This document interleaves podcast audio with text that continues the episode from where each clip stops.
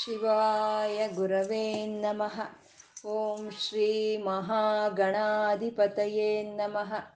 ಓಂ ಶ್ರೀ ಲಲಿತಾಂಬಿಕಾಯೈ ನಮಃ. ವಾಗರ್ತಾವಿವ ಸಂಪೃತ್ತ ವಾಗರ್ತ ಪ್ರತಿಪತ್ತಯೇ ಜಗತಃ ಪಿತರೌ ವಂದೇ ಪಾರ್ವತಿ ಪರಮೇಶ್ವರೌ. ಗುರುರ್ಬ್ರಹ್ಮ ಗುರುರ್ವಿಷ್ಣು ಗುರುದೇವೋ ಮಹೇಶ್ವರಃ. ಗುರುರ್ ಸಾಕ್ಷಾತ್ ಪರಬ್ರಹ್ಮ ತಸ್ಮೈ ಶ್ರೀ ಗುರವೇ ನಮಃ. ವ್ಯಾಸಾಯ ವಿಷ್ಣುರೂಪಾಯ ವ್ಯಾಸರೂಪಾಯ ವಿಷ್ಣವೇ. ಶ್ರುತಿಸ್ಮೃತಿಪುರಾಣಾನಾಂ ಆಲಯಂ ಕರುಣಾಲಯಂ ನಮಾಮಿ ಭಗವತ್ಪಾದಶಂಕರಂ ಲೋಕಶಂಕರಂ. ಅಜ್ಞಾನಾಂ ಜಾಹ್ನವೀತೀರ್ಥಂ ವಿದ್ಯಾತೀರ್ಥಂ ವಿವೇಕಿನಾಂ ಸರ್ವೇಷಾಂ ಸುಖದಂ ತೀರ್ಥಂ ಭಾರತೀತೀರ್ಥಮಾಶ್ರಯೇ. ಶಿವಾಯ ವಿಷ್ಣುರೂಪಾಯ ವಿಷ್ಣುರೂಪಾಯ ಶಿವಾಯ ನಮಃ. ಓಂ ಶ್ರೀ ಮಾತ್ರೇ ನಮಃ. ವಿಷ್ಣು ಸಹಸ್ರನಾಮ ಸಾಮಾನ್ಯ ನಾವು ಒಂದು ಭಗವಂತನ ಉಪಾಸನೆ ಮಾಡಬೇಕು ಹಾಗೆ ಅಂತಂದರೆ ಒಂದು ಸಹಸ್ರನಾಮಗಳಿಂದ ನಾವು ಉಪಾಸನೆ ಮಾಡೋ ಅಂಥದ್ದು ಒಂದು ಸಂಪ್ರದಾಯ ಮತ್ತು ಅದು ಶ್ರೇಷ್ಠವಾದಂಥ ಒಂದು ಪದ್ಧತಿ ಅಂತ ಹೇಳೋದು. ಆ ಪರಮಾತ್ಮನನ್ನು ನಾವು ಶಿವನಾಗಿ ಉಪಾಸನೆ ಮಾಡಬೇಕು ಅಂದರೆ ಶಿವಸಹಸ್ರನಾಮ, ಅವಳನ್ನು ಲಕ್ಷ್ಮಿಯಾಗಿ ಉಪಾಸನೆ ಮಾಡಬೇಕು ಅಂದರೆ ಲಕ್ಷ್ಮೀ ಸಹಸ್ರನಾಮ, ಲಲಿತೆಯಾಗಿ ಉಪಾಸನೆ ಮಾಡಬೇಕು ಅಂದರೆ ಲಲಿತೆ ಸಹಸ್ರನಾಮ, ಅದೇ ವಿಷ್ಣುವಾಗಿ ಉಪಾಸನೆ ಮಾಡಬೇಕು ಅಂದರೆ ವಿಷ್ಣು ಸಹಸ್ರನಾಮ ಅಂತ ನಾವು ಹೇಳೋವಂಥದ್ದು. ಅಂತಹ ವಿಷ್ಣು ಸಹಸ್ರನಾಮವನ್ನು ನಾವು ಇವತ್ತು ಹೇಳ್ಕೊಳ್ಳೋದಕ್ಕೆ ಪ್ರಾರಂಭ ಮಾಡ್ತಾ ಇದ್ದೀವಿ. ಮತ್ತು ಯಾವುದೇ ಒಂದು ಕಾರ್ಯವನ್ನು ನಾವು ಪ್ರಾರಂಭ ಮಾಡುವಾಗ ನಾವು ಗಣಪತಿ ಸ್ತುತಿಯನ್ನು ಮಾಡೋ ಅಂಥದ್ದು. ಶುಕ್ಲಾಂ ಭರಧರಂ ವಿಷ್ಣುಂ ಶಶಿವರ್ಣಂ ಚತುರ್ಭುಜಂ ಪ್ರಸನ್ನವದನಂ ಧ್ಯಾಯೇತ್ ಸರ್ವ ವಿಘ್ನೋಪಶಾಂತಯೇ. ಅಂದರೆ ಪ್ರಸನ್ನವದನ ಆದನಂತಾದವನು, ಸರ್ವ ವ್ಯಾಪಕವಾಗಿರೋ ಅಂಥವನು, ಚತುರ್ಭುಜಗಳು ಹೊಂದಿರೋ ಅಂಥವನು, ಚಂದ್ರಕಾಂತಿಯ ಮೈ ಬಣ್ಣವನ್ನು ಉಳ್ಳಂಥವನು, 4 ಭುಜಗಳಿದ್ದು ಶ್ವೇತವರ್ಣದ ವಸ್ತ್ರಗಳನ್ನು ಧರಿಸಿರೋ ಅಂಥ, ಶ್ವೇತ ಬಣ್ಣದ ವಸ್ತ್ರಗಳನ್ನು ಧರಿಸಿರೋ ಅಂಥ ಆ ವಿಘ್ನೇಶ್ವರನಿಗೆ, ವಿನಾಯಕನಿಗೆ ನಮಸ್ಕಾರ ಅಂತ ಹೇಳೋವಂಥದ್ದು. ಮತ್ತು ಇಂಥ ಒಂದು ಈ ವಿಷ್ಣು ಸಹಸ್ರನಾಮ ಅನ್ನೋದು ಬರೆದಿರುವಂಥ ಗುರುಗಳು ಅಂತಂದರೆ ವ್ಯಾಸಂ ವಸಿಷ್ಠ ನಪ್ತಾರಂ ಶಕ್ತೈಪೋಕ್ತ್ರ ಮಕಲ್ಮಷಂ ಪರಾಶರಾತ್ಮಜಂ ವಂದೇ ಶುಕತಾತಂ ತಪೋನಿಧಿಂ ಅಂತ ವ್ಯಾಸರು, ಈ ವಸಿಷ್ಠ ಮಹಾಮುನಿಗಳ ವಂಶದ ಕುಡಿಯಾದಂಥ ವ್ಯಾಸರು ಬರೆದಿರೋ ಅಂಥದ್ದು ಈ ವಿಷ್ಣು ಸಹಸ್ರನಾಮ ಅಂಥದ್ದು. ಅವರು ವಂಶ ಪಾರಂಪರ್ಯದ ಒಂದು ಕ್ರಮ ಹೇಗೆ, ಅವರ ವಂಶದ ಕ್ರಮ ಏನು ಅಂತಂದರೆ ವಸಿಷ್ಠರ ವಂಶದಕ್ಕೆ ಸೇರಿರೋವಂಥವರು ವ್ಯಾಸರು. ವಸಿಷ್ಠರ ಮರಿ ಮೊಮ್ಮಗನು, ಮತ್ತೆ ಶಕ್ತಿಯ ಮೊಮ್ಮಗನು, ಮತ್ತೆ ಪರಾಶರರ ಮಗನು, ಶುಕಮಹರ್ಷಿಗಳ ತಂದೆ ಆದಂಥ ವ್ಯಾಸರಿಗೆ ನಮಸ್ಕಾರ ಅಂತ ಗುರುವಂದನೆಯನ್ನು ಮಾಡ್ಕೊಳ್ಳೋ ಅಂಥದ್ದು. ಇಂಥ ವಿಷ್ಣು ಸಹಸ್ರನಾಮ, ಈ ವಿಷ್ಣು ಸಹಸ್ರನಾಮ ಅನ್ನೋದು ಮಹಾಭಾರತದ ಅಂತರ್ಗತ ಭಾಗವಾಗಿರುವಂಥದ್ದು. ಅಂಥ ಮಹಾಭಾರತವನ್ನು, ಇಂಥ ವಿಷ್ಣು ಸಹಸ್ರನಾಮವನ್ನು ನಮಗೆ ಕೊಡಬೇಕು ಅಂತಂದರೆ ಅದು ಮಾನವ ಮಾತ್ರರಿಗೆ ಸಾಧ್ಯ ಇಲ್ದಲೇ ಇರೋವಂಥದ್ದು. ವ್ಯಾಸಾಯ ವಿಷ್ಣು ರೂಪಾಯ ವ್ಯಾಸರೂಪಾಯ ವಿಷ್ಣುವೇ ನಮೋ ವೈಬ್ರಹ್ಮನಿದಯೇ ವಾಸಿಷ್ಠಾಯ ನಮೋ ನಮಃ. ವಸಿಷ್ಠ ಮಹಾಮುನಿಗಳ ಒಂದು ವಂಶಕ್ಕೆ ಸೇರಿರುವಂಥ ವ್ಯಾಸರು, ಆ ವಿಷ್ಣು ಸಾಕ್ಷಾತ್ ವಿಷ್ಣುವಿನ ರೂಪವೇ ವ್ಯಾಸರು, ಆ ವ್ಯಾಸನ ರೂಪದಲ್ಲಿ ಇರೋವಂಥದ್ದು ಮಹಾವಿಷ್ಣುವೇ. ಅಂಥ ವ್ಯಾಸರಿಗೆ ನಮಸ್ಕಾರ ಅಂತ ಗುರುವಂದನೆಗಳನ್ನು ತಿಳಿಸುವಂಥದ್ದು. ಮತ್ತು ಅಂಥ ಸಹಸ್ರನಾಮದ ಒಂದು ನಾವು ಇವಾಗ ತಿಳ್ಕೊಳಕ್ಕೆ ಹೊರಟಿರೋ ಅಂಥ ಸಹಸ್ರನಾಮದ ಒಂದು ಪರಮಾತ್ಮ, ಆ ಒಂದು ಭಗವಂತ ಅವನು ಹೇಗಿದ್ದಾನೆ, ಆ ಪ್ರತಿಪಾದ್ಯ ದೇವರು ಹೇಗಿದ್ದಾನೆ ಅಂತಂದರೆ ಅವಿಕಾರಾಯ ಶುದ್ಧಾಯ ನಿತ್ಯಾಯ ಪರಮಾತ್ಮನೇ ಸದೈಕ ರೂಪಾಯ ವಿಷ್ಣುವೇ ಸರ್ವಜಿಷ್ಣುವೇ ಅವಿಕಾರಾಯ. ಯಾವುದು ವಿಕಾರಗಳು ಇಲ್ಲ, ರಜೋ ಸತ್ವ ತಮೋ ಗುಣಗಳು ಯಾವ ವಿಕಾರಗಳು ಇಲ್ಲ ಪರಮಾತ್ಮನಿಗೆ. ಶುದ್ಧನು, ಜನನ ಮರಣ ಮೃತ್ಯು ಅನ್ನೋ ಯಾವ ಇಲ್ದಲೇ ಇರುವಂಥ ಶುದ್ಧನು, ಶಾಶ್ವತನು, ನಿತ್ಯಾಯ ಶಾಶ್ವತನು ಪರಮಾತ್ಮನೇ. ಯಾವುದು ಒಂದು ನಾಮರೂಪರಹಿತವಾದಂಥ ಒಂದು ಪರಮಾತ್ಮ, ಅವನನ್ನು ನಾವು ಸದೈಕ ರೂಪಾಯ ವಿಷ್ಣುವೇ ಸರ್ವಜಿಷ್ಣುವೇ, ಅವನ ವಿಷ್ಣುವು ಅಂತ ನಾವು ಇವಾಗ ಒಂದು ಉಪಾಸನೆ ಮಾಡೋದಕ್ಕೆ ಹೊರಟಿರೋ ಅಂಥದ್ದು. ಯಸ್ಯ ಸ್ಮರಣ ಮಾತ್ರೇಣ ಜನ್ಮ ಸಂಸಾರ ಬಂಧನಾತ್ ವಿಮುಚ್ಯತೆ ನಮಸ್ತಸ್ಮೈ ವಿಷ್ಣವೇ ಪ್ರಭ ವಿಷ್ಣವೇ. ಓಂ ನಮೋ ವಿಷ್ಣವೇ ಪ್ರಭ ವಿಷ್ಣವೇ. ಆ ಪರಮಾತ್ಮ, ಆ ನಾಮರೂಪರಹಿತವಾದಂಥ ಪರಮಾತ್ಮ, ಅವನು ಎಂಥವನು ಅಂತಂದರೆ ಅವನು ನಾಮ ಜಪದಿಂದಾನೇ ಈ ಒಂದು ಜನ್ಮ ಸಂಸಾರ ಬಂಧನಗಳು ಅನ್ನೋದು ಬಿಟ್ಟು ಹೋಗೋ ಅಂಥದ್ದು. ಯಸ್ಯ ಸ್ಮರಣ ಮಾತ್ರೇಣ, ಅವನ ಸ್ಮರಣೆಯೇ ಸಾಕು, ಅವನ ಸ್ಮರಣೆಯಿಂದನೇ ಎಲ್ಲ ವಿಧವಾದಂಥ ಬಂಧನಗಳು ಬಿಟ್ಟು ಹೋಗುತ್ತೆ. ಮತ್ತು ಆ ವಿಜಯವನ್ನು ಪಡ್ಕೊಳ್ಳೋ ಅಂಥದ್ದೇ ಅವನ ಒಂದು ಗುಣ ಅಂತ ಹೇಳೋದು. ಜಯ ವಿಜಯವೇ ಅವನು. ಅಂಥ ವಿಷ್ಣು ನಮಸ್ಕಾರ ಅಂತ ಮೊಟ್ಟ ಮೊದಲು ನಾವು ತಿಳಿಸ್ಕೋಬೇಕಾಗಿರುವಂಥದ್ದು. ಈ ಮಹಾಭಾರತದ ಅಂತರ್ಗತ ಭಾಗವಾದಂಥ ಈ ವಿಷ್ಣು ಸಹಸ್ರನಾಮವನ್ನ ಇದು ಕೊಟ್ಟವರು ನಮಗೆ ವ್ಯಾಸ ಮಹರ್ಷಿಗಳು. ಇದು ಇದಕ್ಕೆ ನಮಗೆ ಭಾಷ್ಯವನ್ನು ಬರೆದಿರೋ ಅಂಥದ್ದು ಅಂದರೆ ಪ್ರಪ್ರಥಮವಾಗಿ ಇದಕ್ಕೆ ಭಾಷ್ಯವನ್ನು ಬರೆದವರು ಶಂಕರರು, ಜಗದ್ಗುರು ಆದಿಶಂಕರರು ಪ್ರಪ್ರಥಮವಾಗಿ ಇದಕ್ಕೆ ಭಾಷ್ಯವನ್ನು ಬರೀತಾರೆ. ಮತ್ತೆ ಶಂಕರರು ಬರೆದಿರುವಂಥ ಭಾಷೆಗಳು ಅಂತಂದರೆ ಅದನ್ನ ಒಂದು ಈ ಬ್ರಹ್ಮ ಸೂತ್ರಗಳು, ಉಪನಿಷತ್ತುಗಳು, ಮತ್ತೆ ಈ ಒಂದು ಭಗವದ್ಗೀತೆ, ಇದನ್ನ ಪ್ರಸ್ಥಾನತ್ರಯಂ ಅಂತ ಕರೀತಾರೆ. ಈ ಮೂರಕ್ಕೂ ಭಾಷ್ಯವನ್ನು ಬರೆದಿರೋ ಅಂತ ಅದ್ವೈತ ಆಚಾರ್ಯರು ವಿಷ್ಣು ಸಹಸ್ರನಾಮ ಭಾಷ್ಯವನ್ನು ಬರೆದ್ರು ಅಂದರೆ ಈ ಸಹಸ್ರನಾಮದ ಪ್ರಾಧಾನ್ಯತೆ ಏನು ಅನ್ನೋದು ನಮಗೆ ತಿಳಿಯುತ್ತೆ. ಹಾಗೆ ಮೊಟ್ಟ ಮೊದಲು ಅದಕ್ಕೆ ಒಂದು ಭಾಷ್ಯವನ್ನು ಕೊಟ್ಟವರು ಶಂಕರರು, ಮತ್ತೆ ರಾಮಾನುಜರು, ಪರಾಶರ ಭಟ್ಟರು ಮುಂತಾದ ಒಂದು ಬ್ರಹ್ಮಚಾರಿಗಳು, ಅದ್ವೈತ ಆಚಾರ್ಯರು ಮತ್ತು ದ್ವೈತಾಚಾರ್ಯರು, ಇಂಥವರೆಲ್ಲ ಒಂದು ಭಾಷ್ಯವನ್ನು ಕೊಟ್ಟಿರುವಂಥ ಒಂದು ಮಹಾಗ್ರಂಥ ಇದು ವಿಷ್ಣು ಸಹಸ್ರನಾಮ ಅಂತ ಹೇಳೋದು. ಶಂಕರರು ಹೇಳ್ತಾರೆ, ಏನು ಮಾಡ್ತಾ ಇದ್ದೀರೋ ನೀವು ಅದನ್ನ ತಿಳ್ಕೊಂಡು ಮಾಡಿ, ಏನು ಮಾಡ್ತಾ ಇದ್ದೀರೋ ಅದನ್ನ ತಿಳ್ಕೊಂಡು ಮಾಡಿದ್ರೆ ಅದಕ್ಕೆ ಫಲಿತ ಅನ್ನೋದು ಸಂಪೂರ್ಣವಾಗಿ ಇರುತ್ತೆ ಅಂತ. ಅಂದರೆ ನಾವು ಅಂದ್ಕೊಳ್ತೀವಿ ವಿಷ್ಣು ಸಹಸ್ರನಾಮ ಪಾರಾಯಣೆ ಅಂತಂದರೆ ಏನೋ ಸ್ನಾನ ಮಾಡಿ ಒಂದು ಸಮಯದ ಪ್ರಕಾರ ಒಂದು ಅದನ್ನ ಹೇಳ್ಕೊಂಡು ನಾವು ಮುಗಿಸ್ಕೊಳ್ಳೋದೇ ವಿಷ್ಣು ಸಹಸ್ರನಾಮ ಪಾರಾಯಣೆ ಅಂತ ನಾವು ಅಂದ್ಕೊಳ್ತೀವಿ. ಆದರೆ ಒಂದೊಂದು ನಾಮಕ್ಕಿರುವಂಥ ಒಂದು ಭಾವನೆಯನ್ನು, ಅದರ ಅರ್ಥವನ್ನು ಗ್ರಹಿಸಿಕೊಂಡು ಅದನ್ನು ಮನಸ್ಸಿನ ಜೊತೆ ನಾವು ಅನುಸಂಧಾನವನ್ನು ಮಾಡಿಕೊಂಡು ನಾವು ಉಚ್ಚಾರಣೆ ಮಾಡೋ ಅಂಥದ್ದನ್ನೇ ವಿಷ್ಣು ಸಹಸ್ರನಾಮ ಪಾರಾಯಣ ಅಂತ ಹೇಳ್ತಾರೆ. ಪಾರಾಯಣ ಅಂತಂದರೆ ಅದರ ಪರವಾಗಿ ನಾವು ಪ್ರಯಾಣ ಮಾಡೋ ಅಂಥದ್ದೇ ಪಾರಾಯಣ ಪಾರಾಯಣ ಅಂತ ಹೇಳೋವಂಥದ್ದು. ಹಾಗಾದರೆ ನಾವು ಇಷ್ಟು ದಿನ ನಾವು ಭಕ್ತಿಯಿಂದ ಪ್ರೀತಿಯಿಂದನೇ ವಿಷ್ಣು ಸಹಸ್ರನಾಮ ನಾವು ಪಾರಾಯಣ ಮಾಡ್ಕೊಂಡಿದೀವಿ ಅಂದ್ರೆ ನಮಗ್ ಫಲಿತ ಇಲ್ವಾ ಅಂತಂದ್ರೆ, ನಾವು ಪ್ರೀತಿಯಿಂದ ನಾವು ಭಕ್ತಿಯಿಂದ ಇಷ್ಟು ದಿನ ನಾವು ಆ ವಿಷ್ಣು ಸಹಸ್ರನಾಮವನ್ನು ಪಾರಾಯಣೆ ಮಾಡಿಕೊಂಡಿದ್ದಕ್ಕೆ ಭಗವಂತ ಅದೇನು ಅಂತ ನೀವು ತಿಳ್ಕೊಳ್ಳಿ ಅನ್ನೋ ಒಂದು ಪ್ರಚೋದನೆಯನ್ನು ನಮ್ಮ ಮನಸ್ಸಿಗೆ ಅವನು ಇವಾಗ ಕೊಡ್ತಾ ಇರೋ ಅಂಥದ್ದು. ಅಂತ ವಿಷ್ಣು ಸಹಸ್ರನಾಮ ಅದು ಹೇಗೆ ಇಹಲೋಕಕ್ಕೆ ಬೇಕಾಗಿರುವಂಥದ್ದು, ಪರಲೋಕಕ್ಕೆ ಬೇಕಾಗಿರುವಂಥದ್ದು, ಎರಡನ್ನೂ ನಮಗೆ ಕೊಡೋ ಅಂಥದ್ದು ವಿಷ್ಣು ಸಹಸ್ರನಾಮ ಅನ್ನೋದು. ಈ ವಿಷ್ಣು ಸಹಸ್ರನಾಮ ಈ ಸ್ತೋತ್ರ ಅನ್ನೋದು ಅನುಷ್ಟಪ್ ಛಂದಸ್ನಲ್ಲಿ ಬರೆದಿರೋ ಅಂಥದ್ದು. ಅಂದರೆ ಇಡೀ 1000 ನಾಮಗಳ ವಿಷ್ಣು ಸಹಸ್ರನಾಮದಲ್ಲಿ 72,000 ಅಕ್ಷರಗಳು ಇರುತ್ತೆ. 72,000 ಅಕ್ಷರಗಳಿಂದ ಕೂಡಿರೋ ಅಂಥದ್ದು ಈ ವಿಷ್ಣು ಸಹಸ್ರನಾಮ ಅನ್ನೋದು. ನಮ್ಮಲ್ಲಿ ಇರೋಂಥ ನಾಡಿ ಮಂಡಳ, ಆ ನಾಡಿ ಎಷ್ಟು? 72,000 ನಾಡಿಗಳು ನಮ್ಮಲ್ಲಿದೆ. ಅಂದರೆ ಒಂದು ಸಲ ನಾವು ಅರ್ಥವನ್ನು ತಿಳ್ಕೊಂಡು ತಪ್ಪಿಲ್ದಲೆ ವಿಷ್ಣು ಸಹಸ್ರನಾಮವನ್ನು ಉಚ್ಚಾರಣೆ ಮಾಡಿದ್ರೆ ನಮ್ಗೆ 72,000 ನಾಡಿಗಳಿಗೂ ಚೈತನ್ಯ ಸಿಕ್ಕುತ್ತೆ. ಅವು 72,000 ನಾಡಿಗಳಿಗೂ ಅದು ಒಂದು ಬಲವನ್ನು ಕೊಡುತ್ತೆ ಅಂತ.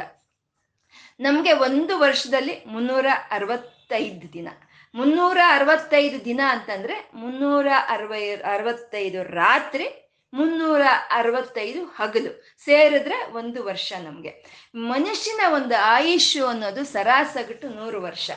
ಆ 100 ವರ್ಷದಲ್ಲಿ 72,000 ರಾತ್ರಿ, 72,000 ಹಗಲಿಂದ ಕೂಡಿರೋ ಅಂಥದ್ದು ಅದು. ಅಂದರೆ ನಾವು ವಿಷ್ಣು ಸಹಸ್ರನಾಮ ಪಾರಾಯಣವನ್ನು ಮಾಡಿಕೊಂಡ್ವಿ, ಭಕ್ತಿಯಿಂದ ತಪ್ಪಿಲ್ದಲೆ ಉಚ್ಚಾರಣೆ ಮಾಡಿಕೊಂಡ್ವಿ ಅಂತಂದರೆ ನಮಗೆ ಪೂರ್ಣಾಯುಷ್ಯ ಲಭ್ಯವಾಗುತ್ತೆ ಅಂತ. ಅಂದ್ರೆ ನಾವ್ ಹೇಳ್ತೀವ ಅಯ್ಯೋ ಪೂರ್ಣ ಇಷ್ಟು 100 ವರ್ಷ ನಮ್ಗೆ ಯಾಕೆ ಬೇಕಪ್ಪ, ಏನೋ ನನ್ನ ಮಗಳಿಗೆ ಮದ್ವೆ ಆಗೋದ್ರೆ ಸಾಕು, ನನ್ನ ಮಗನಿಗೆ ಒಂದು ಕೆಲಸ ಸಿಕ್ಕಿದ್ರೆ ಸಾಕು, ಅವ್ರು ಸೆಟ್ಲ್ ಆಗೋದ್ರೆ ಸಾಕು, ನಮ್ಗೆ ಇನ್ನೇನು ಆಯುಷ್ ಬೇಡ ಅಂತ ನಾವು ಹೇಳ್ತೀವಿ. ಆದ್ರೆ ಮಗಳಿಗೆ ಮದುವೆ ಮಾಡೋದಕ್ಕೋ ಮಗನ ಕೆಲಸ ಕೊಡಿಸೋದಕ್ಕೋ ನಾವು ಈ ಶರೀರ ಹೊತ್ತು ಈ ಭೂಮಿ ಮೇಲೆ ಬಂದಿಲ್ಲ. ಪರಮಾತ್ಮನ ತಿಳ್ಕೋಬೇಕು ಅನ್ನೋ ಒಂದು ಇದಕ್ಕೆ ನಾವು ಈ ಭೂಮಿ ಮೇಲೆ ಈ ಶರೀರವನ್ನು ಹೊತ್ತು ಆ ಪರಮಾತ್ಮ ಕಳಿಸಿದ್ದಾನೆ. ಆ ಪರಮಾತ್ಮ ಇಲ್ಲಿ ಕಳಿಸಿದ್ರೆ ಅವನು ಯಾಕೆ ಕಳಿಸಿದ್ದಾನೆ ಅಂತ ನಾವು ಆ ಗುರಿ ತಲುಪಿದ್ರೆ ಮತ್ತೆ ನಾವು ಶರೀರವನ್ನು ಹೊತ್ತೋ ಕೆಲಸ ಇರೋದಿಲ್ಲ.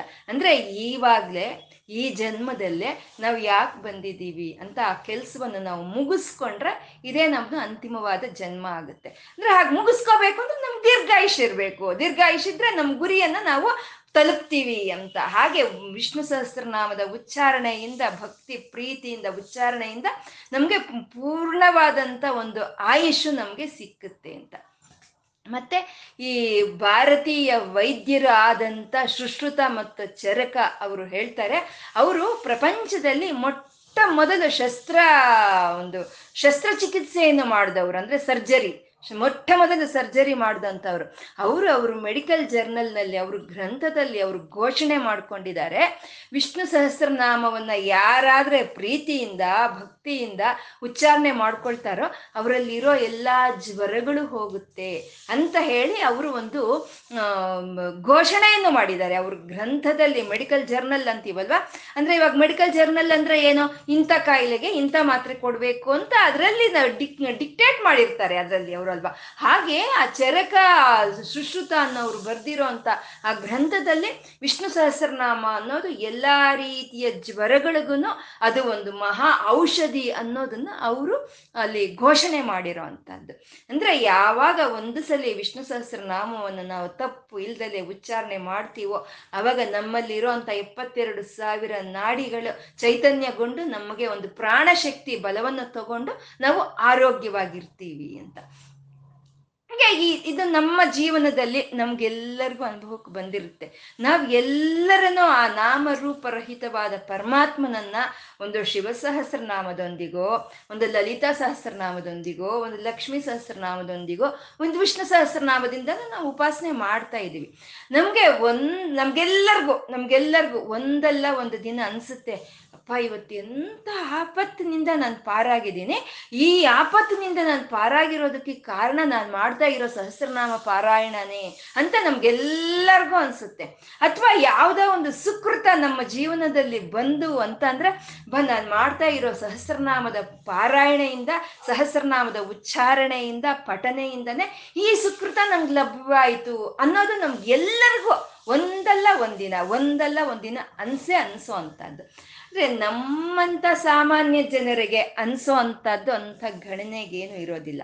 ಅದೇ ಮಹಾತ್ಮರ ಒಂದು ಜೀವನದಲ್ಲಿ ನಡೆಯೋ ಅಂಥ ಘಟನೆಗಳೆಲ್ಲ ಘೋಷಣೆ ಆಗುತ್ತೆ. ಘೋಷಣೆ ಮಹಾತ್ಮರು ಅಂದ್ರೆ ಈ ಗ್ರಂಥಗಳಲ್ಲಿ ಧರ್ಮ ಅಂದ್ರೆ ಏನು ಅನ್ನೋದನ್ನ ತಿಳಿಸಿರ್ತಾರೆ, ಧರ್ಮಸೂತ್ರಗಳು ಅಂದ್ರೆ ಏನು ಅಂತ ತಿಳಿಸಿರ್ತಾರೆ ಗ್ರಂಥಗಳಲ್ಲಿ. ಅದೇ ಮಹಾತ್ಮರು ಆ ಗ್ರಂಥಗಳಲ್ಲಿ ಏನ್ ಬರ್ದಿದ್ಯಾರೋ ಅದನ್ನ ಆಚರಣೆ ಮಾಡಿ ನಮ್ಮಂತ ಸಾಮಾನ್ಯರಿಗೆ ತೋರಿಸ್ಕೊಡೋ ಅಂತವ್ರು ಅವ್ರು ಮಹಾತ್ಮರಾಗ್ತಾರೆ. ಅಂತವರೇ ಒಬ್ರು ಭೀಷ್ಮರು, ಅಂತವರೇ ಒಬ್ರು ವಿದುರರು, ಒಬ್ಬ ವಿಭೀಷಣ, ಮತ್ತೆ ಈಗಿನ ಕಾಲದಲ್ಲಿ ನಾವು ಹೇಳ್ಕೋಬೇಕು ಅಂತಂದ್ರೆ ಒಬ್ಬ ವಿವೇಕಾನಂದರು, ಒಬ್ಬ ಮಹಾತ್ಮ ಗಾಂಧಿ, ಒಬ್ಬ ಅಬ್ದುಲ್ ಕಲಾಂ ಅಂತ ಅವರು. ಇಂಥವ್ರು ಅವರ ಧರ್ಮಗಳನ್ನ ಆಚರಣೆ ಮಾಡಿ ನಮಗೆ ತೋರಿಸ್ಕೊಟ್ಟಿರೋ ಅಂತದ್ದು. ಅವ್ರ ಜೀವನದ ಒಂದು ಅನುಭವವನ್ನ ಈ ಸಹಸ್ರನಾಮದ ಫಲಿತವಾಗಿ ಎಷ್ಟೋ ಇದರಲ್ಲಿ ಹಂಚಿಕೊಂಡಿದ್ದಾರೆ. ಆ ರೀತಿ ಹಂಚ್ಕೊಂಡವರಲ್ಲಿ ಒಬ್ಬ ಯತೀಶ್ವರರು. ಅವರು ಚಿಕ್ಕ ಮಗು ಇರಬೇಕಾದ್ರೆ, ಅಂದರೆ ಚಿಕ್ಕ ಮಗುನಲ್ಲಿ ಪಾಪ ಯತೀಶ್ವರರೇನಲ್ಲ ಅವರು, ಅವ್ರ ಮಗುನೇ, ಅವರು ಒಂದು ವಿದ್ಯಾಭ್ಯಾಸಕ್ಕೆ ಅಂತ ಒಂದು ಹಳ್ಳಿಗೆ ಒಂದು ಆಶ್ರಮಕ್ಕೆ ಹೋಗಿರ್ತಾರೆ. ಹೋಗಿದ್ರೆ ಆ ಮಗುಗೆ ಕೃಷ್ಣ ಅಂದರೆ ಪ್ರಾಣ, ಕೃಷ್ಣ ಅಂದರೆ ಒಂದು ಅತೀ ಭಕ್ತಿ. ದಿನನಿತ್ಯ ವಿಷ್ಣು ಸಹಸ್ರನಾಮದ ಪಾರಾಯಣೆಯನ್ನು ಆ ಮಗು ಮಾಡ್ಕೊಳ್ತಾ ಇರುತ್ತೆ. ಅದಕ್ಕೇನು ತಿಳಿದು, ಕೃಷ್ಣ ಅಂದರೆ ಏನು ತಿಳಿದು, ವಿಷ್ಣು ಸಹಸ್ರನಾಮ ಅಂದರೆ ಏನು ತಿಳಿದು, ಭಕ್ತಿಯಿಂದ ಹೇಳ್ಕೊಳ್ಳೋದಷ್ಟೇ ಆ ಮಗುಗೆ ಗೊತ್ತಿತ್ತು. ಹಾಗಿರ್ಬೇಕಾದ್ರೆ ಒಂದಿನ ರಾತ್ರಿ ಆ ಮಗುಗೆ ಒಂದು ಸ್ವಪ್ನದಲ್ಲಿ ಒಂದು ಮಹತ್ತರವಾದಂಥ ಒಂದು ಬೆಳಕು ಕಾಣಿಸುತ್ತೆ. ಆ ಬೆಳಕು ಕಾಣಿಸ್ದಾಗ ಈ ಮಗು, ಯಾರು ನೀನು, ನೀನು ಹೀಗೆ ಬಂದಿಯಲ್ಲ, ನನಗೆ ಯಾರು ನೀನು ಅಂತ ಕೇಳಿದ್ರೆ, ನೀನು ಪ್ರತಿನಿತ್ಯ ಪಾರಾಯಣೆ ಮಾಡ್ಕೊಳ್ತಾ ಇದೆಯಲ್ಲ ಪ್ರೀತಿಯಿಂದ ಭಕ್ತಿಯಿಂದ, ಆ ಪಾರಾಯಣದ ಪ್ರತಿಪಾದ್ಯ ದೇವರು ವಿಷ್ಣು ನಾನು, ಶ್ರೀಮನ್ನಾರಾಯಣ ನಾನು ಅಂತ ಹೇಳುತ್ತೆ. ಹೇಳಿ ನೀನು ಬೆಳಗ್ಗೆ ಆದ ತಕ್ಷಣ ನಿನ್ನಗೆ ಸಂಬಂಧಪಟ್ಟಿರೋ ಏನು ವಸ್ತುಗಳಿದೆಯೋ ಅದನ್ನ ತಗೊಂಡು ನೀನು ಆಶ್ರಮ ಬಿಟ್ಟು ಹೊರಟೋಗು. ಯಾಕೆಂದ್ರೆ ನಾಳೆ ಮಧ್ಯಾಹ್ನದ ಅಷ್ಟೊತ್ತಿಗೆ ಈ ಆಶ್ರಮದಲ್ಲಿ ಒಂದು ಬೆಂಕಿ ಅನಾಹುತ ಅನ್ನೋದು ನಡೀತಾ ಇದೆ ಅಂತ ಹೇಳುತ್ತೆ. ಅದು ಹೇಳಿದಾಗ ಈ ಮಗು ಹೇಳುತ್ತೆ, ಎದ್ಮೇಲೆ ಇದೇನೋ ಕನಸು ಬಂತು ಅಂದ್ಕೊಳ್ಳಲ್ಲ. ಆ ಬಂದವನೇನೋ ಸುಮ್ಮನೆ ಯಾಕೆ ವಿಷ್ಣು ಲಕ್ಷ್ಮೀನಾರಾಯಣನ ಆಗ್ತಾನೆ ಅಂತ ಅಂದ್ಕೊಳ್ಳಲ್ಲ, ಬಂದಿದ್ದು ಸಾಕ್ಷಾತ್ ವಿಷ್ಣುವೆ ಅಂತ ಹೇಳಿ ಅದರ ಸಾಮಾನೆಲ್ಲ ಅದನ್ನು ಪ್ಯಾಕ್ ಮಾಡ್ಕೊಂಡು ಅದು ಆಚೆಗೆ ಹೋಗೋಕೆ ಮುಂಚೆ ಪಾಪ ಎಲ್ಲರಿಗೂ ಹೇಳುತ್ತೆ, ನನಗೆ ಹೀಗೆ ಸ್ವಪ್ನ ಬಂದಿತ್ತು, ಸ್ವಪ್ನದಲ್ಲಿ ನನಗೆ ಆ ವಿಷ್ಣು ಕಾಣಿಸ್ಕೊಂಡು ಹೀಗೆ ಹೇಳ್ದ, ಮಧ್ಯಾಹ್ನದಷ್ಟೊತ್ತಿಗೆ ಒಂದು ಬೆಂಕಿ ಅನಾಹುತ ನಡೆಯುತ್ತಂತೆ ಇಲ್ಲಿ, ಹಾಗಾಗಿ ಎಲ್ಲರೂ ನಿಮ್ಮ ಸಾಮಾನು ನೀವು ತಗೊಂಡು ಆಚೆಗೆ ಹೋಗೋಣ ಅಂತ ಹೇಳಿದ್ರೆ, ಓಹೋಹೋ ನೀನೊಬ್ಬ ಇದು, ನಿನ್ಗೊಂದು ಕನಸು, ಅದರಲ್ಲಿ ಲಕ್ಷ್ಮೀನಾರಾಯಣ ಬರೋದು, ಅದು ಹೇಳೋದು, ನಾವು ಅದನ್ನ ಕೇಳಬೇಕಾ, ಹೋಗು ಅಂತಾರೆ. ಏನ್ ಮಾಡುತ್ತೆ ಆ ಮಗು, ಅಸಾಮಾನ್ ತಗೊಂಡು ಆಚೆಗೆ ಹೋಗುತ್ತೆ. ಹೋಗಿ ಹಳ್ಳಿಯಿಂದ ಆಚೆ ಹೋಗಿ ನಿಂತ್ಕೊಳ್ಳುತ್ತೆ. ಮಧ್ಯಾಹ್ನ ಆಗುತ್ತೆ, ಆಶ್ರಮ ಎಲ್ಲ ಬೆಂಕಿಯಲ್ಲಿ ಸುಟ್ಟು ಹೋಗುತ್ತೆ.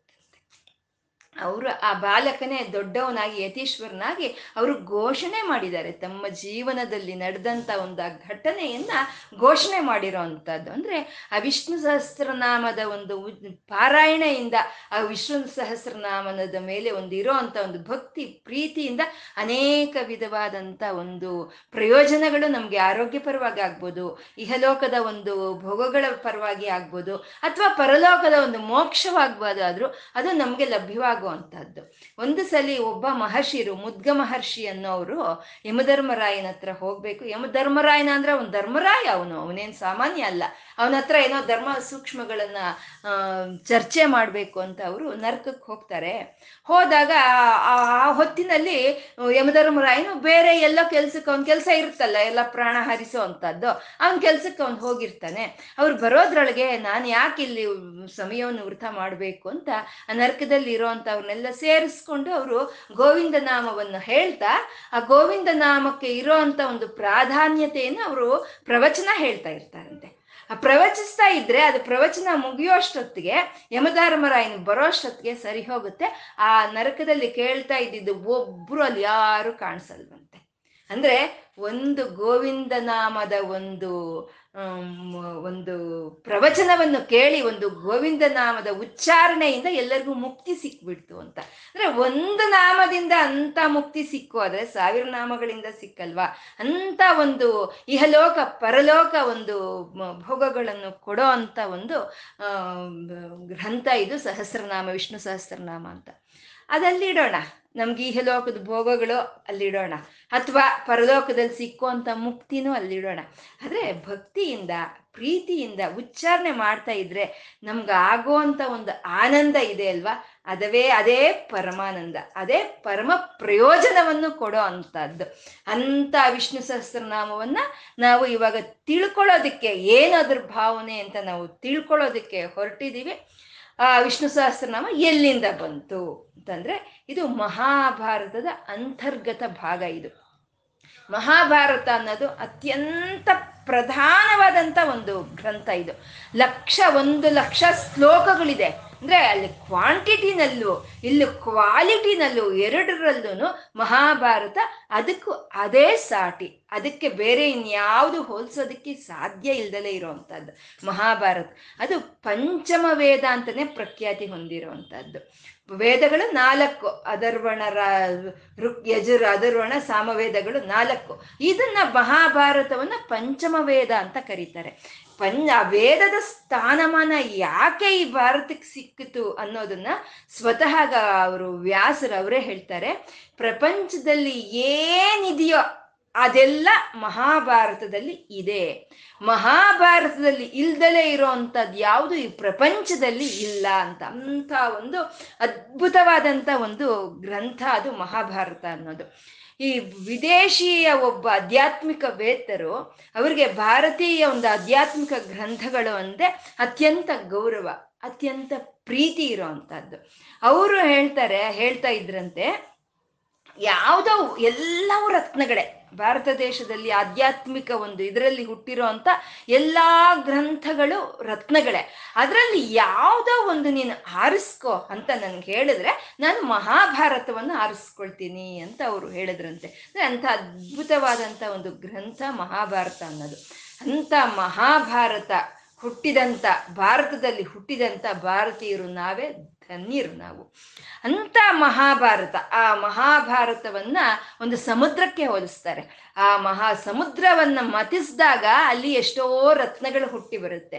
ಈ ಮಹಾಭಾರತ ಅನ್ನೋ ಒಂದು ಸಮುದ್ರವನ್ನ ಮತಿಸಿದಾಗ ಅಲ್ಲಿ ಹುಟ್ಟಿ ಬರೋ ಅಂಥ ರತ್ನಗಳು ಅಂತಂದ್ರೆ ಸನಕ್ ಸುಜಾತ ಸಂಹಿತ ಅಂತ ಹೇಳ್ತಾರೆ, ವಿದುರ ನೀತಿಗಳು ಅಂತ ಹೇಳ್ತಾರೆ, ಆಮೇಲೆ ಯಕ್ಷ ಪ್ರಶ್ನೆಗಳು, ಮತ್ತೆ ಹಿಂದೂವರ ಒಂದು ಮತಗ್ರಂಥ ಅಂತಾನೆ ಘೋಷಣೆ ಆಗಿರುವಂಥ ಭಗವದ್ಗೀತೆ, ಶಿವ ಸಹಸ್ರನಾಮ, ವಿಷ್ಣು ಸಹಸ್ರನಾಮ, ಇಂಥ ರತ್ನಗಳೆಲ್ಲ ಈ ಮಹಾಭಾರತ ಅನ್ನೋ ಒಂದು ಸಮುದ್ರಕ್ಕೆ ಬಂದಿರೋ ಅಂಥವು. ಮತ್ತೆ ಈ ಎಲ್ಲವೂ ಇವೆಲ್ಲ ಮಹಾಭಾರತ ಅನ್ನೋ ಒಂದು ಒಂದು ವೃಕ್ಷಕ್ಕೆ ಬೆಳೆದಿರೋ ಅಂಥ ಹಣ್ಣುಗಳೇ ಆದ್ರೂ ಅವೇ ಪ್ರತಿ ಒಂದೂ ಅವೇ ಒಂದು ಮಹಾ ಗ್ರಂಥಗಳಾಗಿ ಅವು ಪ್ರಕಟಗೊಂಡಿರೋ ಅಂಥದ್ದು. ಅಂಥ ಮಹಾಭಾರತದಿಂದ ಬಂದಿರೋ ಅಂಥದ್ದು ಈ ವಿಷ್ಣು ಸಹಸ್ರನಾಮ ಅನ್ನೋದು. ಮತ್ತೆ ಅದು ಎಂಥ ಯಾವ ಒಂದು ಸಂದರ್ಭದಲ್ಲಿ ಬಂತು, ಈ ವಿಷ್ಣು ಸಹಸ್ರನಾಮ ಅನ್ನೋದು ಯಾವ ಸಂದರ್ಭದಲ್ಲಿ ಬಂತು ಅಂತಂದರೆ, ಕುರುಕ್ಷೇತ್ರ ಮಹಾಸಂಗ್ರಾಮ, ಕುರುಕ್ಷೇತ್ರ ಯುದ್ಧ ಮುಗಿದೋಯ್ತು. ಮುಗಿದೋದ್ಮೇಲೆ ಧರ್ಮರಾಯನಿಗೆ ಪಟ್ಟಾಭಿಷೇಕವಾಗುತ್ತೆ. ಪಟ್ಟಾಭಿಷೇಕವಾಗಿ ಅವನು ಎಲ್ಲರನ್ನೂ ಈ ಈ ಜವಾಬ್ದಾರಿ ನಿಂದು, ಈ ಜವಾಬ್ದಾರಿ ನಿಂದು ಅಂತ ಎಲ್ಲರಿಗೂ ಆ ಖಾತೆಗಳನ್ನ ಹಂಚಿಕೆ ಮಾಡಿಬಿಡ್ತಾನೆ. ಆ ಕೃಷ್ಣನ ಹೇಳಿದ ಒಂದು ಸಲಹೆ ಪ್ರಕಾರ, ಕೃಷ್ಣನ ಒಂದು ಮಾರ್ಗದರ್ಶನದಿಂದ ಎಲ್ಲರಿಗೂ ಆ ಖಾತೆಗಳನ್ನ ಹಂಚಿಬಿಡ್ತಾರೆ. ಇವಾಗ ನಾವು ಹೇಳ್ತೀವಲ್ವಾ ಕ್ಯಾಬಿನೆಟ್ ಎಕ್ಸ್ಪ್ಯಾನ್ಷನ್ ಅಂತ, ಕ್ಯಾಬಿನೆಟ್ ಫಾರ್ಮೇಶನ್ ಅಂತ, ಹಾಗೆ ಮಂತ್ರಿ ಮಂಡಳವನ್ನು ರಚನೆ ಮಾಡ್ತಾರೆ. ಆದರೆ ಧರ್ಮರಾಯನಿಗೆ ಒಂದು ಸ್ವಲ್ಪವೂ ಮನಸ್ಸಿಗೆ ನೆಮ್ಮದಿನೇ ಇಲ್ಲ, ಅಶಾಂತಿ. ಅದು ಎಂಥ ನೋವಿರುತ್ತೆ, ಎಂಥ ಅಶಾಂತಿ ಇರುತ್ತೆ ಧರ್ಮರಾಯನ ಮನಸ್ಸಿನಲ್ಲಿ ಅಂತಂದ್ರೆ, ಕುರುಕ್ಷೇತ್ರ ಯುದ್ಧದ ಪ್ರಾರಂಭ ದಿನ ಅರ್ಜುನನ್ಗೆ ಎಂಥ ನೋವಿತ್ತು. ಅವನು ಯುದ್ಧ ಭೂಮಿಗೆ ಹೋಗ್ತಾ ಇದ್ದಾಗೆ ಅಲ್ಲಿ ಭೀಷ್ಮ ಪಿತಾಮಹರನ್ನ ನೋಡ್ತಾನೆ, ದ್ರೋಣಾಚಾರ್ಯರ್ ನೋಡ್ತಾನೆ, ದ್ರೋಣಾಚಾರ್ಯರ ಮಗನಾದಂಥ ಇವ್ರನ್ನ ನೋಡ್ತಾನೆ, ಅಶ್ವತ್ಥಾಮನ್ ನೋಡ್ತಾನೆ, ಬಂಧು ಮಿತ್ರಗಳನ್ನ ನೋಡ್ತಾನೆ, ಮತ್ತೆ ಎಲ್ಲಾ ಅಣ್ಣ ತಮ್ಮಂದ್ರನ್ನ ನೋಡ್ತಾನೆ. ಇವ್ರನ್ನ ಯುದ್ಧದಲ್ಲಿ ಸಂಹಾರ ಮಾಡೋದು, ಇವ್ರನ್ನ ಸಂಹಾರ ಮಾಡಿದ್ರೆ ಬಂದಿರುವಂಥ ರಾಜ್ಯವನ್ನ ನಾವು ಅನುಭವಿಸ್ಬೇಕು, ಹಾಗಾಗಿ ಯುದ್ಧನೂ ಬೇಡ, ಆ ರಾಜ್ಯನೂ ಬೇಡ ಅಂತ ಶಸ್ತ್ರಗಳನ್ನೆಲ್ಲ ಅಲ್ಲಿ ವಿಸರ್ಜನೆ ಮಾಡಿ ಆ ಕೃಷ್ಣನ್ ಮುಂದೆ ಒಂದು ಧೀನನಾಗಿ ಕೂತ್ ಬಿಡ್ತಾನೆ ಅರ್ಜುನನು. ಅಂತ ನೋವಿರುತ್ತೆ ಆ ಸಂಗ್ರಾಮದ ಮೊದಲನೇ ದಿನ. ಅಂತ ನೋವು ಈವಾಗ ಯುದ್ಧ ಆದ್ಮೇಲೆ ಈವಾಗ ಆ ಧರ್ಮರಾಯನ ಮನಸ್ಸಿನಲ್ಲಿ ಅಂತ ನೋವಿದೆ. ಅಂತ ಭೀಷ್ಮಾಚಾರ್ಯ, ಅಂತ ಭೀಷ್ಮ ಪಿತಾಮಹರು, ದ್ರೋಣಾಚಾರ್ಯರು, ಕೃಪಾಚಾರ್ಯರು, ಅಶ್ವತ್ಥಾಮ, ಮತ್ತೆ ದುರ್ಯೋಧನಾದಿ ಎಲ್ಲ ಸೋದರರು, ಬಂಧು ಮಿತ್ರರು ಎಲ್ಲರನ್ನೂ ಬಲಿ ತಗೊಂಡು ರಕ್ತಪಾಶದಿಂದ ಬಂದಿರೋಂಥ, ರಕ್ತ ಪ್ರವಾಹದಿಂದ ಬಂದಿರೋಂಥ ಈ ಸಿಂಹಾಸನವನ್ನು ಇವಾಗ ನಾನು ಏರ್ಬೇಕಾ ಅನ್ನೋ ಒಂದು ನೋವು ಅನ್ನೋದು ಮನಸ್ಸಿನಲ್ಲಿ ವಿಪರೀತವಾಗಿ ಇರುತ್ತೆ ಧರ್ಮರಾಯನಿಗೆ. ಆವಾಗ ಏನು ಮಾಡ್ತಾನೆ, ಆ ಸಮಯದಲ್ಲಿ ಕೃಷ್ಣ ಇನ್ನೂ ಹಸ್ತಿನಾಪುರದಲ್ಲೇ ಇರ್ತಾನೆ. ಅವನಿಗೆ ಅಂತ ಕೊಟ್ಟಿರುವಂಥ ಅತಿಥಿ ಗೃಹದಲ್ಲಿ ಕೃಷ್ಣನ್ ಇರ್ತಾನೆ. ಅವನು ಧರ್ಮರಾಯನು ಏನು ಮಾಡ್ತಾನೆ, ಅವತ್ತು ಬೆಳಗ್ಗೆ ಎದ್ದು ಅವನ ಒಂದು ನಿತ್ಯ ಕೃತ್ಯಗಳನ್ನು ಮುಗಿಸ್ಕೊಂಡು ಕೃಷ್ಣನ್ ನೋಡೋಕೆ ಹೋಗ್ತಾನೆ. ಹೋದ್ರೆ ನನ್ಗೇನಾದ್ರೂ ಪರಿಹಾರವನ್ನ, ಈ ಮನಸ್ಸಿಗೆ ಅಶಾಂತಿಯಾಗಿದೆ, ಈ ಮನಸ್ಸಿಗೆ ನೆಮ್ಮದಿಯನ್ನ ಅವನು ತೋರಿಸ್ಕೊಡ್ತಾನೆ ಕೃಷ್ಣನು ಅಂತ ಹೇಳಿ ಅವನು ಕೃಷ್ಣನ ಒಂದು ದರ್ಶನಕ್ಕೆ ಹೋಗ್ತಾನೆ. ಹೋದಾಗ ಇವನು ಧರ್ಮರಾಯನ್ ಹೋಗೋ ಅಷ್ಟೊತ್ತಿಗೆ ಕೃಷ್ಣನು ಕಣ್ಣು ಮುಚ್ಕೊಂಡು ಧ್ಯಾನದಲ್ಲಿರ್ತಾನೆ. ಸರಿ, ಕಾದಿರ್ತಾನೆ. ಕೃಷ್ಣನು ಎಚ್ಚರಗೊಂಡು ಅವನು ಕಣ್ಣು ಬಿಟ್ಟು ನೋಡೋವರೆಗೂ ಕಾದಿರ್ತಾನೆ ಧರ್ಮರಾಯನು. ಅವನು ಎಚ್ಚರಗೊಂಡ ಕಣ್ಣು ಬಿಟ್ಟು ನೋಡಿದ ಮೇಲೆ ಒಂದು ನಮಸ್ಕಾರ ಮಾಡಿ ಕೃಷ್ಣನಿಗೆ, ಕೃಷ್ಣನ ನನಗೊಂದು ಅನುಮಾನ, ಇವಾಗ ನಾವೆಲ್ಲ ನಿನ್ನನ್ನು ಧ್ಯಾನಿಸ್ತೀವಿ, ಪರಮಾತ್ಮ ನೀನು, ಕೃಷ್ಣ ಪರಮಾತ್ಮ ನಿನ್ನನ್ನು ಧ್ಯಾನಿಸ್ತೀವಿ ನಾವೆಲ್ಲ, ನೀನ್ ಯಾರನ್ನಪ್ಪ ಧ್ಯಾನಿಸ್ತಾ ಇದ್ದೆ ಕಣ್ಮುಚ್ಕೊಂಡು ಅಂತ ಧರ್ಮರಾಯನ ಕೃಷ್ಣನ್ ಕೇಳ್ತಾನೆ. ಕೇಳಿದಾಗ ಆವಾಗ ಕೃಷ್ಣ ಹೇಳ್ತಾನೆ, ನನ್ನನ್ನ ಯಾರು ಧ್ಯಾನಿಸ್ತಾರೋ ಅವ್ರನ್ನ ನಾನು ಧ್ಯಾನಿಸ್ತೀನಿ, ಯಾರಾದ್ರೆ ನನ್ನನ್ನ ನೆನೆಸ್ಕೊಳ್ತಾರೋ, ಯಾರ ಹೃದಯದಲ್ಲಿ ನಾನಿರ್ತೀನೋ ಅವರು ನನ್ನ ಹೃದಯದಲ್ಲಿ ಇರ್ತಾರೆ ಅಂತ ಕೃಷ್ಣನ್ ಎಂಥ ಅದ್ಭುತವಾದಂಥ ಒಂದು ಮಾತನ್ನ ಹೇಳ್ತಾನೆ. ಅಂದ್ರೆ ನಾವು ನೆನೆಸ್ಕೊಂಡ್ರು ನಮ್ಮನ್ನು ನೆನೆಸ್ಕೊಳ್ಳೋರು ಯಾರು ಈ ಪ್ರಪಂಚದಲ್ಲಿ? ನಾವು ನೆನೆಸ್ಕೋಬಹುದು ಅಷ್ಟೇ, ಆದರೆ ಅವ್ರು ನಮ್ಮನ್ನು ನೆನೆಸ್ಕೊಳ್ತಾರೆ ಅನ್ನೋ ಒಂದು ಗ್ಯಾರಂಟಿ ಇಲ್ಲ ಅಲ್ವಾ? ಆದರೆ ಪರಮಾತ್ಮನ್ನ ನಾವು ನೆನೆಸ್ಕೊಂಡ್ವಾ, ಅವನು ನಮ್ಮನ್ನು ನೆನೆಸ್ಕೊಳ್ತಾನೆ. ಅವನ ಹೃದಯದಲ್ಲಿ ನಾವಿದ್ವಾ, ನಮ್ಮ ಹೃದಯದಲ್ಲಿ ಅವನು ಇರ್ತಾನೆ ಅನ್ನೋ ಒಂದು ಸಂಕೇತವನ್ನು ತೋರಿಸ್ತಾ ಇದ್ದಾರೆ. ಇವಾಗ ಪ್ರಸ್ತುತಕ್ಕೆ ನಾನು ಅಂಪಶಯ್ಯ ಮೇಲೆ ಅಂದರೆ ಶರಶಯ್ಯ ಮೇಲೆ ಮಲಗಿರೋ ಅಂಥ ಭೀಷ್ಮರು ಅವರು ನನ್ನನ್ನು ಧ್ಯಾನಿಸ್ತಾ ಇದ್ದಾರೆ ಇವಾಗ. ಹಾಗಾಗಿ ಅವರ ಹೃದಯದಲ್ಲಿ ನಾನಿದ್ದೀನಿ, ನನ್ನ ಹೃದಯದಲ್ಲಿ ಆ ಭೀಷ್ಮ ಪಿತಾಮಹರು ಇದ್ದಾರೆ ಅನ್ನ ಅಂತ ಕೃಷ್ಣ ಹೇಳ್ತಾನೆ. ಹೇಳ್ತಾನೆ ಹೇಗಿದ್ದಾರೆ ಇವಾಗ ಭೀಷ್ಮರು ಅಂತಂದ್ರೆ, ಅವರು ಇಚ್ಛಾಮರಣಿ, ಅವರು ಯಾವಾಗ ಬೇಕಾದ್ರೆ ಆವಾಗ ಅವರು ಈ ಶರೀರವನ್ನು ತ್ಯಾಗ ಮಾಡುವಂಥ ವರ ಇರೋವಂಥವ್ರು. ಅವರೇ ಒಂದು ಮುಹೂರ್ತವನ್ನು ಅವರೇ ನಿಗದಿ ಮಾಡ್ಕೊಂಡಿದ್ದಾರೆ. ಆ ಒಂದು ಮುಹೂರ್ತಕ್ಕಾಗಿ ಕಾಯ್ತಾ ಅವರು ಶರಶಯ್ಯ ಮೇಲೆ ಮಲಗಿದ್ದಾರೆ. ಹೇಗಿದ್ದಾರೆ ಅಂದ್ರೆ, ಅಸ್ತಮಾನವಾಗಿ ಹೋಗ್ತಾ ಇರುವಂತ ಸೂರ್ಯನು ಹೇಗಿರ್ತಾನೆ, ಕಲಾವಿಹೀನವಾಗಿರ್ತಾನೆ ಅಲ್ವಾ? ಅಸ್ತಮಾನಕ್ಕೆ ಮುಂಚೆ ಸೂರ್ಯ ಹೇಗಿರ್ತಾನೆ, ಕಲಾವಿಹೀನವಾಗಿರ್ತಾನೆ. ಹಾಗೆ ಕಲಾವಿಹೀನವಾಗಿ ಇದ್ದಾರೆ ಭೀಷ್ಮರು. ಇವಾಗ ಭೀಷ್ಮರೇನಾದರೂ ಶರೀರ ಬಿಟ್ಟು ಅವ್ರಿಗೆ ಮರಣ ಅನ್ನೋದು ಬಂದ್ರೆ, ಸೂರ್ಯಾಸ್ತಮಾನವಾದಾಗ ಕತ್ತಲು ಹೇಗೆ ಬರುತ್ತೋ ಹಾಗೆ ಧರ್ಮಕ್ಕೆ ಕತ್ತಲು ಬರುತ್ತೆ. ಇವ್ರು ಬಿಟ್ಟು ಹೋದ್ರು ಅಂತಂದ್ರೆ ಧರ್ಮ ಅನ್ನೋದು ಕತ್ತಲಲ್ಲಿ ಮುಳುಗಿ ಹೋಗುತ್ತೆ. ಹಾಗಾಗಿ ನೀವು ಭೀಷ್ಮರ ಹತ್ರ ಎಲ್ಲ ಧರ್ಮ ಸೂಕ್ಷ್ಮಗಳನ್ನ ನೀವು ತಿಳ್ಕೊಳ್ಳಿ ಅಂತ ಕೃಷ್ಣ ಧರ್ಮರಾಯನ್ ಹೇಳ್ತಾನೆ. ನಾವಾದ್ರೆ ಏನ್ ಮಾಡ್ತೀವಿ, ಈ ವಾರ ಎಲ್ಲ ತುಂಬಾ ಬ್ಯುಸಿ ಇದೆ, ಹಬ್ಬಗಳಿದೆ, ಅಥವಾ ಇನ್ನು ಮುಂದಿನ ವಾರ ನಾವಿನ್ನೆಲ್ಲ ಹೋಗ್ಬೇಕು, ಮತ್ತೊಂದು ಹೇಳ್ತೀವಿ, ಆಯ್ತು ನೋಡೋಣ, ನಾನು ಯೋಚನೆ ಮಾಡಿ ಒಂದು ಟೈಮು ಅಂತ ಹೇಳ್ತೀವಿ ಅಂತ ನಾವು ಹೇಳ್ತೀವಿ ಅಲ್ವಾ? ಆದ್ರೆ ಧರ್ಮರಾಯನು ಆಯ್ತು ಹೋಗೋಣ, ಯಾವಾಗ ಹೋಗೋಣ ಅಂತ ಕೇಳ್ತಾನೆ. ಒಂದೊಂದು ಪ್ರಶ್ನೆ ಹಾಕಲ್ಲ ಕೃಷ್ಣನ್ನ, ಆಯ್ತು ಹೋಗೋಣ, ಯಾವಾಗ ಹೋಗೋಣ ಅಂತ ಧರ್ಮರಾಯನ್ ಕೇಳ್ತಾನೆ. ಕೇಳಿದಾಗ ಕೃಷ್ಣ ಹೇಳ್ತಾನೆ, ಆಲಸ್ಯಂ ಅಮೃತಂ ವಿಷಂ ಅಂತ, ಯಾವಾಗ್ಲೇ ಮಾಡೋದಲ್ಲ, ಈವಾಗ್ಲೇ ಹೋಗೋಣ ಅಂತ ಕೃಷ್ಣ ಹೇಳ್ತಾನೆ ಧರ್ಮರಾಯನಿಗೆ, ಭೀಷ್ಮರ ಹತ್ರ ಇವಾಗ್ಲೇ ಹೋಗೋಣ ಅಂತ. ಅಂದ್ರೆ ನಾವು ಹೇಳ್ಕೊಂಡ್ವಿ, ಮಹಾಭಾರತ ಅನ್ನೋದು ನಾವು ಕಲಿಬೇಕು ಅಷ್ಟೇ. ಕಲಿದ್ರೆ ನಮಗೆ ಹೆಜ್ಜೆ ಹೆಜ್ಜೆಗೂ ನಮಗೆ ಜೀವನ ಪಾಠಗಳನ್ನು ನಮಗೆ ಉಪದೇಶ ಮಾಡುವಂಥ ಮಹಾಗ್ರಂಥ ಮಹಾಭಾರತ ಅಂತ ಹೇಳುವಂಥದ್ದು. ಆಲಸ್ಯಂ ಅಮೃತಂ ವಿಷಂ, ಒಳ್ಳೆ ಕೆಲಸ ಮಾಡಬೇಕು ಅಂದರೆ ತಕ್ಷಣ ಮಾಡಬೇಕು, ತಕ್ಷಣ ಇವತ್ತೇ ಮಾಡಿಬಿಡ್ಬೇಕು. ನಾವು ಏನಾದರೂ ಈ ಒಳ್ಳೆ ಕೆಲಸವನ್ನು ಮಾಡೋಣ ಅಂತ ಸಂಕಲ್ಪ ಮಾಡಿ ಅದನ್ನು ನಾಳೆ ಮಾಡೋಣ ಅಂತ ಅಂದ್ಕೊಂಡ್ರೆ ಆ ಆಲಸ್ಯ ಎಷ್ಟಾಗುತ್ತೋ ತಿಳಿದು ಜನ್ಮಗಳಾಗೋಗ್ಬೋದು, ಅಥವಾ ಆಗ್ದಲೇ ಇರಬಹುದು ಅಲ್ವಾ? ಅದೇ ಒಂದು ಒಳ್ಳೆ ಕೆಲಸನೇ ತಕ್ಷಣ ಮಾಡಬೇಕು. ಅದೇ ಒಂದು ಕೆಟ್ಟ ಕೆಲಸ ಅಂದರೆ ಯಾರ ಮೇಲೋ ಕೋಪ ಬಂತು ನಮಗೆ, ಅವ್ರನ್ನ ಹೊಡಿಬೇಕು ಅನಿಸುತ್ತೆ, ಅವ್ರನ್ನ ಬೈಬೇಕು ಅನಿಸುತ್ತೆ.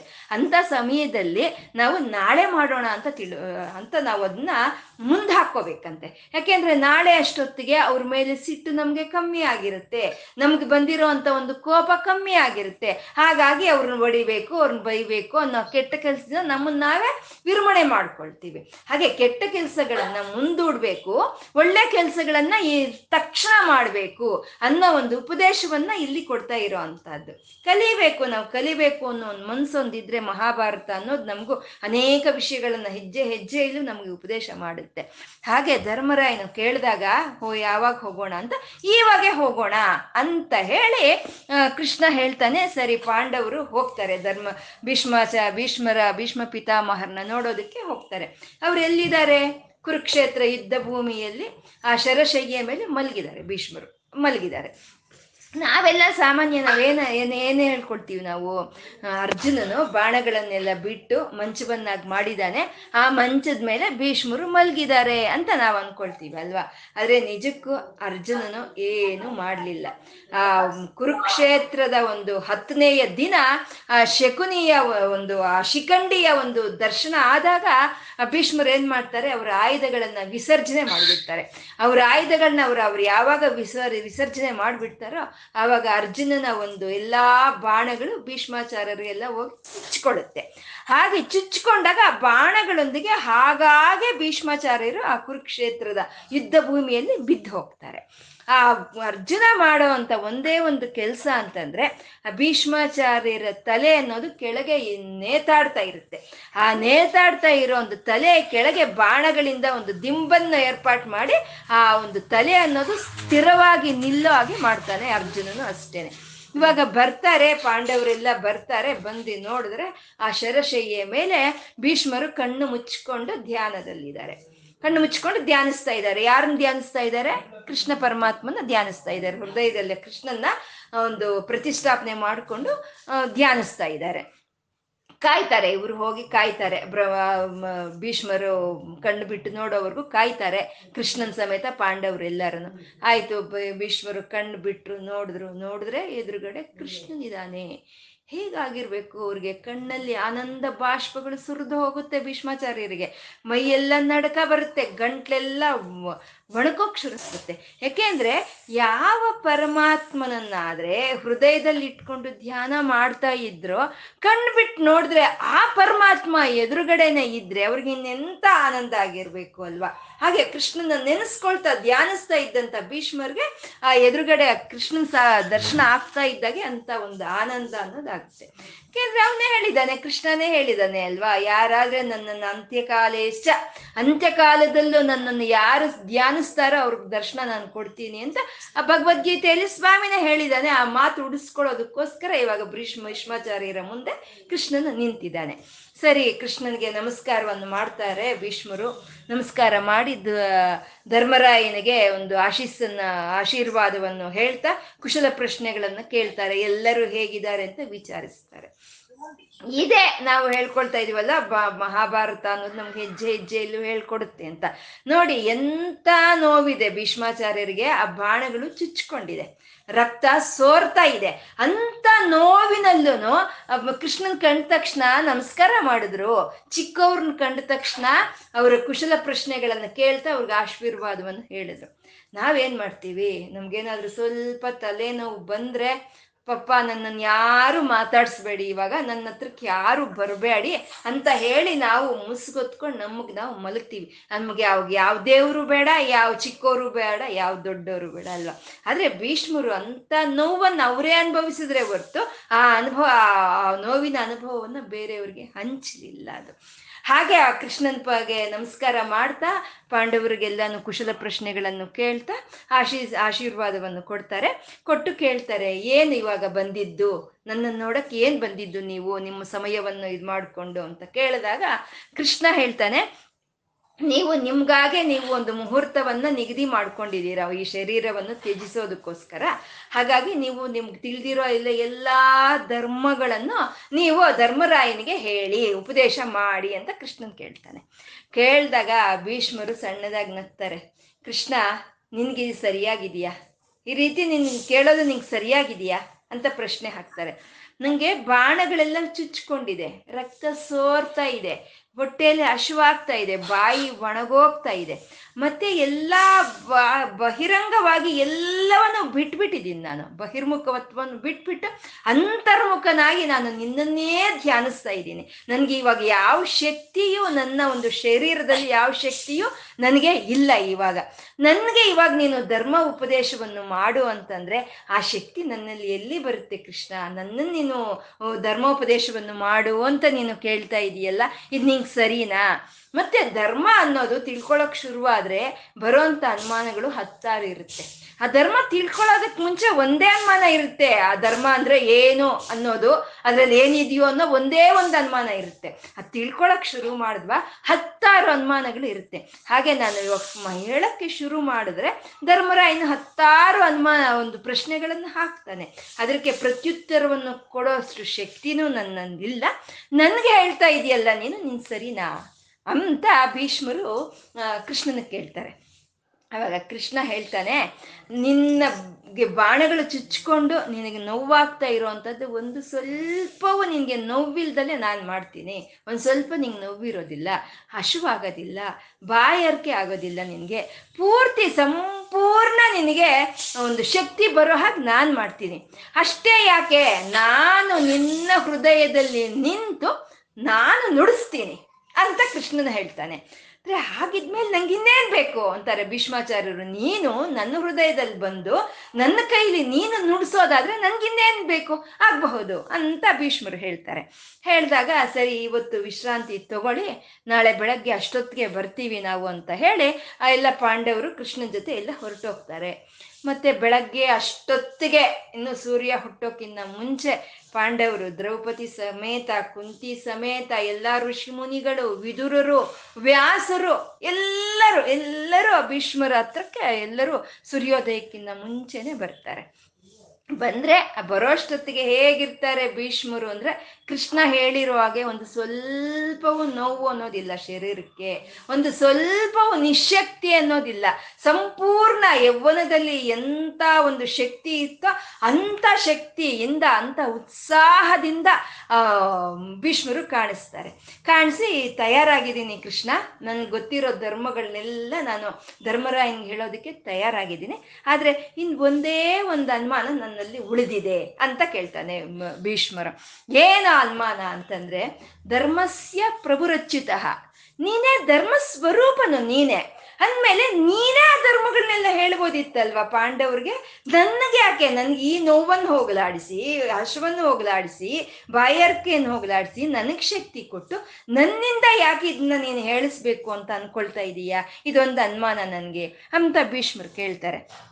ಕೇಳಿದಾಗ ಅದಕ್ಕೆ ಕೃಷ್ಣ ಹೇಳ್ತಾನೆ, ಭೀಷ್ಮರು ನೀವೇ ಹೇಳ್ತಾ ಇದ್ದೀರಾ ಧರ್ಮಸ್ಯ ಪ್ರಭುರಚ್ಚಿತ ಅಂದರೆ, ಅಂದರೆ ಧರ್ಮನೇ ನಾನು ಅಂತ ಅಂದಮೇಲೆ ನನ್ನ ಬಗ್ಗೆ ನಾನೇ ಹೇಳ್ಕೊಂಡ್ರೆ ಅದರಲ್ಲಿ ಏನು ದೊಡ್ಡಸ್ತಿಕೆ ಇದೆ? ಸೂರ್ಯನ ಒಂದು ಕಿರಣಗಳ ಬಗ್ಗೆ ಸೂರ್ಯನೇ ಹೇಳ್ಕೊಂಡ್ರೆ, ಚಂದ್ರನ ಒಂದು ಆಹ್ಲಾದದ ಬಗ್ಗೆ ಚಂದ್ರನೇ ಹೇಳ್ಕೊಂಡ್ರೆ ಏನ್ ದೊಡ್ಡಸ್ತಿಕೆ ಇದೆ? ಅದರಲ್ಲಿ ಏನ್ ದೊಡ್ಡಸ್ತಿಕೆ ಇಲ್ಲ. ಅದೇ ಭಕ್ತನಾದಂಥ ನೀವು ಇದನ್ನು ಹೇಳಿದ್ರೆ ನಿಮಗೆ ಕೀರ್ತಿ ಬರುತ್ತೆ.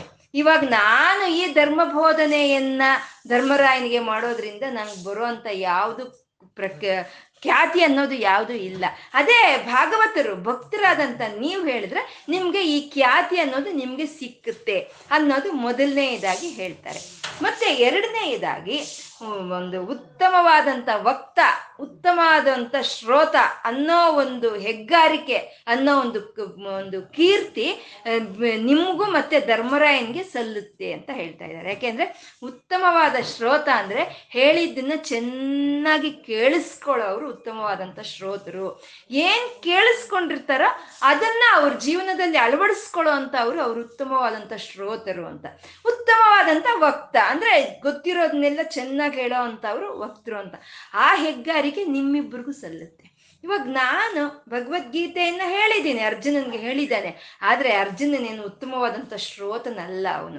ಯಾಕೆ ಅಂದರೆ ಯುದ್ಧ ಎಲ್ಲ ಆದಮೇಲೆ ಆ ಭಗವದ್ಗೀತೆಯನ್ನೇನೋ ಹೇಳಿದೆ ಕೃಷ್ಣ, ನೀನು ಅದೇನು ಹೇಳಿದ್ಯೋ ನೀನು, ನಾನೇನು ಕೇಳಿದ್ನೋ ಆವಾಗ ಅದು ಸರಿಯೋಯ್ತು, ಇವಾಗ ಮತ್ತೆ ನಂಗೆ ಭಗವದ್ಗೀತೆ ಹೇಳು ಅಂತ ಉತ್ತರ ಗೀತೆಯನ್ನು ಕೇಳ್ದ ಅರ್ಜುನ. ಆದರೆ ಧರ್ಮರಾಯ ಹಾಗಲ್ಲ, ಒಂದು ಸಲ ಕೇಳಿದ್ರೆ ಅದನ್ನ ಯಾವತ್ತಿಗೂ ಅವನು ಮರೆಯಲ್ಲ. ಮತ್ತೆ ಕೇಳಿರೋ ಅಂಥ ಎಲ್ಲ ಧರ್ಮಗಳನ್ನು ಅವನು ಜೀವನದಲ್ಲಿ ಅಳವಡಿಸ್ಕೊಳ್ತಾನೆ. ಹಾಗಾಗಿ ಆ ಕೀರ್ತಿ ನಿಮಗೆ ಸಲ್ಲುತ್ತೆ. ಭೀಷ್ಮರ ಆಚಾರ್ಯರಾಗಿ, ಯುಧಿಷ್ಠಿರನ ಶಿಷ್ಯನಾಗಿ ಆ ಕೀರ್ತಿ ನಿಮಗೆ ಸಲ್ಲುತ್ತೆ, ಆ ಕೀರ್ತಿ ನಿಮಗೆ ಸಲ್ಲಬೇಕು ಅನ್ನೋದೇ ನನ್ನ ಒಂದು ಮನಸ್ಸಿನ ಆಸೆ ಅಂತ ಕೃಷ್ಣ ಹೇಳ್ತಾನೆ. ಯಾಕೆ ಅಂದ್ರೆ ಯುಧಿಷ್ಠಿರನ ಧರ್ಮರಾಯನು ಎಂತ ಅವನು ಅಂತಂದ್ರೆ, ಕೇಳಿದ ಧರ್ಮಗಳನ್ನೆಲ್ಲ ತನ್ನ ಜೀವನದಲ್ಲಿ ಅಳವಡಿಸ್ಕೊಂಡು ಯಕ್ಷ ಪ್ರಶ್ನೆಗಳಿಗೆಲ್ಲ ಉತ್ತರಿಸ್ತಾನೆ ಅಲ್ವಾ. ಅವನ ಆ ಯಕ್ಷ ಪ್ರಶ್ನೆಗಳಿಗೆ ಉತ್ತರಿಸೋದೇ ಇದಕ್ಕೆ ಸಾಕ್ಷಿಯಾಗಿರುವಂತಹದ್ದು. ಆ ಹೆಗ್ಗಳಿಕೆ ನಿಮಗ್ ಬರ್ಬೇಕು ಅಂತ ನಾನು ನಿಮ್ಮ ಕೈಯಲ್ಲಿ ಹೇಳಿಸ್ತಾ ಇದ್ದೀನಿ ಅಂತ ಕೃಷ್ಣ ಹೇಳ್ತಾನೆ. ಮತ್ತೆ ಮೂರನೇ ಕಾರಣ ಏನು ನಿಮ್ಮ ಕೈಲೇ ಹೇಳಿಸೋದಕ್ಕೆ ಅಂತಂದ್ರೆ, ಒಂದು ಧರ್ಮವಾಗ್ಬೋದು, ಒಂದು ಸಂಪ್ರದಾಯವಾಗ್ಬೋದು, ಯಾವತ್ತಿದ್ರೂ ನಮ್ಮ ಮನೆಯ ನಮ್ಮ ವಂಶದ ದೊಡ್ಡವರಿಂದ ಚಿಕ್ಕವರಿಗೆ ಅದು ಕ್ರಮವಾಗಿ ಬರಬೇಕು, ಪರಂಪರೆಯಾಗಿ ಬರಬೇಕು. ಭೀಷ್ಮರು ಆ ಕುರುವಂಶಕ್ಕೆ ಅವರು ಪಿತಾಮಹರು, ಅವರಿಂದ ಧರ್ಮಗಳನ್ನೆಲ್ಲ ಚಿಕ್ಕವರಾದ ಧರ್ಮರಾಯನಿಗೂ ಎಲ್ಲರಿಗೂ ಸಲ್ಬೇಕಾಗಿರುವಂಥದ್ದು ಅಲ್ವಾ. ಇವಾಗ ನಮ್ಮನೆ ಸಂಪ್ರದಾಯ, ನಮ್ಮನೆ ಆಚಾರ, ನಮ್ಮನೆ ಧರ್ಮ ಅಂತಂದ್ರೆ ನಮ್ಮ ತಾತ ಮುತ್ತಾತರಿಂದ ನಮ್ಮ ತಂದೆಗೂ, ನಮ್ಮ ತಂದೆಯಿಂದ ನಮಗೂ, ನಮ್ಮಿಂದ ನಮ್ಮ ಮಕ್ಕಳಿಗೂ ಸಲ್ಲಬೇಕು ಅಲ್ವಾ. ಹಾಗೆ ಎಲ್ಲ ಧರ್ಮಗಳು ನಿನ್ನ ಪಿತಾಮಹನಾದ ನಿನ್ನಿಂದ ಇವ್ರಿಗೆಲ್ಲ ಸಲ್ಲಲಿ ಅನ್ನೋದೇ ನನ್ನ ಒಂದು ಬಯಕೆಯಾಗಿದೆ. ಭಗವಂತನಾಗಿ ಆವಾಗ ನಾನು ಆ ಒಂದು ಅರ್ಜುನನಿಗೆ ಭಗವದ್ಗೀತೆಯನ್ನು ಬೋಧನೆ ಮಾಡಿದ್ದೀನಿ. ಇವಾಗ ನೀವು ಭಾಗವತರಾಗಿ ನೀವು ಇವಾಗ ಧರ್ಮರಾಯನಿಗೆ ಈ ಧರ್ಮಗಳನ್ನೆಲ್ಲ ಹೇಳಿ ಅಂತ ಹೇಳಿ ಕೃಷ್ಣರು ಹೇಳ್ತಾರೆ.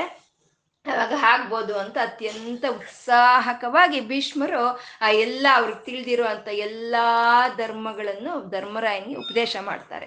ಅದು ಒಂದು ಗಂಡಿನ ಧರ್ಮ ಏನು, ಹೆಣ್ಣಿನ ಧರ್ಮ ಏನು, ಮಕ್ಕಳ ಧರ್ಮ ಏನು, ತಂದೆ ತಾಯಿ ಧರ್ಮ ಏನು, ಗುರುಗಳ ಧರ್ಮ ಏನು, ರಾಜನ ಧರ್ಮ ಏನು, ಪ್ರಜೆಗಳ ಧರ್ಮ ಏನು ಅನ್ನೋದು ಪ್ರತಿಯೊಂದು ಏನು ಬಿಡ್ದಲೆ ಸಂಪೂರ್ಣವಾಗಿ ಎಲ್ಲ ಧರ್ಮಗಳನ್ನು ಧರ್ಮರಾಯನಿಗೆ ಭೀಷ್ಮರು ಉಪದೇಶ ಮಾಡ್ತಾರೆ. ಇದು 18 ಪರ್ವಗಳು ಇರುವಂಥ ಮಹಾಭಾರತದಲ್ಲಿ ಅನುಶಾಸನಿಕ ಪರ್ವ, ಶಾಂತಿ ಪರ್ವ ಅಂತ ಇವೆರಡನ್ನ ಭೀಷ್ಮ ಪರ್ವ ಅಂತ ಕರೀತಾರೆ. ಆ 2 ಪರ್ವಗಳಲ್ಲಿ ಈ ಧರ್ಮಗಳೆಲ್ಲ ತುಂಬಿ ಅವರು ಆ ಧರ್ಮಗಳನ್ನೆಲ್ಲ ಉಪದೇಶ ಮಾಡಿರೋವಂಥದ್ದನ್ನ ಅದನ್ನ ಭೀಷ್ಮ ಪರ್ವ ಅಂತ ಹೇಳ್ತಾರೆ. ಆ 2 ಪರ್ವಗಳಲ್ಲಿ ಮಹಾಭಾರತದ ಎಲ್ಲ ಸಾರವೂ ಆ ಭೀಷ್ಮ ಪರ್ವದಲ್ಲಿ ಅಳಿಗಿ ಇರೋವಂಥದ್ದು.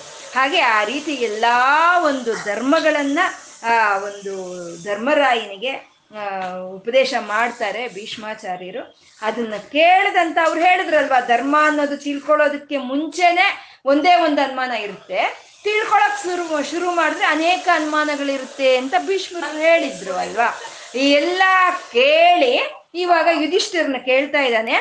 ಶ್ರುತ್ವಾ ಧರ್ಮಾಣ ಶೇಷೇಣ ಪಾವನಾನಿ ಚ ಸರ್ವಶಃ ಯುಧಿಷ್ಠಿರ ಶಾಂತನವಂ ಪುನರೇವಾಭ್ಯ ಭಾಷಿತ ಅಂತ ಯುಧಿಷ್ಠಿರನು ಕೇಳ್ತಾ ಇದ್ದಾನೆ. ಅಂದ್ರೆ ಶ್ರುತ್ವ ಧರ್ಮಾಣ ಶೇಷೇಣ ಅಂದ್ರೆ ಕೇಳ್ತಾ, ಎಲ್ಲಾ ಧರ್ಮಗಳನ್ನು ಕೇಳ್ತಾ. ಎಂಥದ್ದು ಧರ್ಮಾಣ ಶೇಷೇಣ ಅಂದ್ರೆ ಅಶೇಷವಾಗಿ, ಇನ್ಯಾವುದು ಧರ್ಮ ಅಂತ ಅವರು ಹೇಳೋದಾಗ್ಲಿ ಇವ್ರು ಕೇಳೋದಾಗ್ಲಿ ಯಾವುದು ಉಳಿದಿಲ್ಲ, ಎಲ್ಲಾ ಧರ್ಮಗಳನ್ನು ಕೇಳಿಕೊಂಡು ಪಾವನಾನಿಚ ಸರ್ವಶಃ ಅಂತ ಇದ್ದಾರೆ. ಆ ಧರ್ಮಗಳೆಲ್ಲ ಎಂಥವು ಅಂತಂದ್ರೆ ಮಾಡಿರೋ ಪಾಪಗಳೆಲ್ಲ ಕಳೆದು ಹೋಗೋ ಅಂಥ ಧರ್ಮಗಳು ಎಲ್ಲ ಅವ್ರು ಕೇಳಿರೋ ಅಂಥದ್ದು. ಆ ಒಂದು ಪಾವನಕರವಾದಂಥ ಧರ್ಮಗಳು, ಆ ಧರ್ಮಗಳನ್ನೆಲ್ಲ ಕೇಳಿ ಯಾವುದು ಇನ್ನು ಬಿಟ್ಟು ಹೋಗಿದೆ ಅನ್ನೋಕೆ ಇಲ್ದಲೇ ಇರೋ ಹಾಗೆ ಅಶೇಷವಾಗಿ ಎಲ್ಲ ಧರ್ಮಗಳನ್ನು ಕೇಳಿಸ್ಕೊಂಡಂತ ಯುಧಿಷ್ಠಿರನು ಅಂದ್ರೆ ಧರ್ಮರಾಯನ ಹೆಸರು ಯುಧಿಷ್ಠಿರ ಅಂತ. ನಾವು ಅವನ ಹೆಸರು ಮರ್ತೋಗ್ಬಿಡ್ತೀವಿ, ಯುಧಿಷ್ಠಿರನ ಹೆಸರೇ ಮರ್ತೋಗ್ತೀವಿ. ನಾವು ಧರ್ಮರಾಯ ಅಂತಾನೆ ಕರಿತೀವಿ. ಯಾಕೆಂದ್ರೆ ಅವನ ಗುಣ ಎಲ್ಲಾ ಕೇಳಿರೋ ಧರ್ಮಗಳನ್ನ ಅವನ ಜೀವನದಲ್ಲಿ ಅವನು ಅಳವಡಿಸ್ಕೊಂಡಿರೋ ಅಂತ ಅವನ ಗುಣದಿಂದಾನೇ ಅವನ್ನ ನಾವು ಕರೆಯೋ ಅಂತದ್ದು. ಹಾಗೆ ಆ ಯುಧಿಷ್ಠಿರನು ಅವನು ಭೀಷ್ಮಾಚಾರ್ಯನ ಪ್ರಶ್ನೆಯನ್ನು ಕೇಳ್ತಾ ಇದ್ದಾನೆ. ಎಲ್ಲ ಕೇಳ್ದ ಅಲ್ವಾ, ಧರ್ಮಗಳನ್ನೆಲ್ಲ ಕೇಳ್ದ. ಇವನು ಅವನಿಗೆ ಬಂದಿರೋ ಅನುಮಾನಗಳನ್ನ ಇವಾಗ ಕೇಳ್ತಾ ಇದ್ದಾನೆ. ಕಿಮೇಕಂ ದೈವತಂ ಲೋಕೆ ಕಿಂವಾಪ್ಯೇಕಂ ಪರಾಯಣಂ ಸ್ತುವಂತಕ್ಕಂ ಕಮರ್ಚಂತ ಪ್ರಾಪ್ನ್ಯೂರ್ಮಾನವಾ ಶುಭಂ ಕೋಧರ್ಮ ಸರ್ವಧರ್ಮಾಣಾಂ ಭವತಃ ಪರಮೋ ಮತಃ ಕಿಂ ಜಪನ್ ಮುಚ್ಚತೆ ಜನ್ಮ ಸಂಸಾರ ಬಂಧನಾತ್ ಅಂತ ಇಲ್ಲಿ ಕೇಳ್ತಾ ಇದ್ದಾನೆ ಧರ್ಮರಾಯನು ಭೀಷ್ಮಾಚಾರ್ಯರಿಗೆ. ಅಂದ್ರೆ ಇದರಲ್ಲಿ 6 ಪ್ರಶ್ನೆಗಳಿದೆ. 6 ಪ್ರಶ್ನೆಗಳನ್ನ ಧರ್ಮರಾಯನು ಎಲ್ಲಾ ಒಂದು ಧರ್ಮಗಳನ್ನು ಕೇಳಿ ಆ ಭೀಷ್ಮರಿಗೆ ಈ 6 ಪ್ರಶ್ನೆಗಳನ್ನ ಕೇಳ್ತಾ ಇದ್ದಾನೆ. ಈ 6 ಪ್ರಶ್ನೆಗಳು ಶಿಷ್ಯನಾದಂತ ಯುಧಿಷ್ಠಿರನು. ಯುಧಿಷ್ಠರ ಅಂದ್ರೆ ಯುದ್ಧದಲ್ಲಿ ಸ್ಥಿರವಾಗಿರುವಂತ ಅವನು ಯುಧಿಷ್ಠಿರನು ಅಂತ ಕೇಳಿರೋ ಧರ್ಮಗಳನ್ನೆಲ್ಲ ತನ್ನ ಜೀವನದಲ್ಲಿ ಅಳವಡಿಸ್ಕೊಳ್ಳುವಂತ ಅತ್ಯುತ್ತಮವಾದಂತ ಶಿಷ್ಯನು. ಮತ್ತೆ ಒಂದು ಶಾಂತನ ಚಕ್ರವರ್ತಿಯ ಮಗನು, ಗಂಗಾದೇವಿ ಶಾಂತನ ಚಕ್ರವರ್ತಿಯಾದಂಥ ಮಗನು, ದೇವವ್ರತನು ಅಂತ ಹೆಸರು ಹೊತ್ತಿರೋ ಅಂತ ಅವನು, ಅಷ್ಟವಶುಗಳಲ್ಲಿ ಒಬ್ಬನಾದಂಥ ಅವನು, ಎಲ್ಲ ಧರ್ಮಗಳನ್ನು ತಿಳಿದು ತನ್ನ ಜೀವನದಲ್ಲಿ ತನ್ನ ಅದನ್ನ ಅಳವಡಿಸ್ಕೊಂಡಿರೋ ಅಂತ ಅವನು, ಇಚ್ಛಾಮರಣ ವರವನ್ನು ಹೊಂದಿರೋ ಅಂತ ಅವನು. ಮಹಾಸಂಗ್ರಾಮ, ಕುರುಕ್ಷೇತ್ರ ಮಹಾಸಂಗ್ರಾಮದಲ್ಲಿ 10 ದಿನ ಸೈನ್ಯವನ್ನು ತಗೊಂಡು ಹೋದಂತ ವೀರನಾದ ಭೀಷ್ಮರು ಅವರು ಆಚಾರ್ಯರಾಗಿದ್ದಾರೆ, ಧರ್ಮರಾಯನು ಶಿಷ್ಯನಾಗಿದ್ದಾನೆ. ಈ ಧರ್ಮರಾಯನು ಕೇಳಿರುವಂತ ಪ್ರಶ್ನೆಗಳಿಗೆ ಆ ಭೀಷ್ಮಾಚಾರ್ಯರು ಏನು ಒಂದು ಉತ್ತರವನ್ನು ಕೊಡ್ತಾರೆ ಅನ್ನೋದು ನಾವು ಮುಂದಿನ ಒಂದು ಭಾಗದಲ್ಲಿ ನಾವು ತಿಳ್ಕೊಳ್ಳೋಣ. ಇವಾಗ ಏನು ಹೇಳ್ಕೊಂಡಿದ್ದೀವೋ ಆ ಎಲ್ಲ ಕೃಷ್ಣನಿಗೆ ಸಮರ್ಪಣೆ ಮಾಡ್ಕೊಡೋಣ. ಸರ್ವಂ ಕೃಷ್ಣಾರ್ಪಣಮಸ್ತು. ಆ ಭೀಷ್ಮಾಚಾರ್ಯರಿಗೆ ಯಾವ ರೀತಿ ಹೇಳಿಸಿದ್ನೋ ಕೃಷ್ಣನು ಹಾಗೆ ನಮಗೆ ಹೇಳೋ ಅಂಥ ಶಕ್ತಿಯನ್ನ, ಕೇಳಿಸ್ಕೊಳ್ಳೋ ಅಂಥ ಶಕ್ತಿಯನ್ನ ಆ ಪರಮಾತ್ಮ ನಮಗೆ ಕೊಡ್ಲಿ ಅಂತ ನಾವು ಧ್ಯಾನಿಸ್ತಾ ಆ ಲಕ್ಷ್ಮೀನಾರಾಯಣನಿಗೆ ನಮಸ್ಕಾರ, ನನ್ನ ನಮಸ್ಕಾರವನ್ನು ಸ್ವೀಕಾರ ಮಾಡು ತಂದೆ ನೀನು ಅಂತ ಕೇಳ್ಕೊಳ್ತಾ ಸರ್ವಂ ಶ್ರೀ ಲಲಿತಾರ್ಪಣಮಸ್ತು.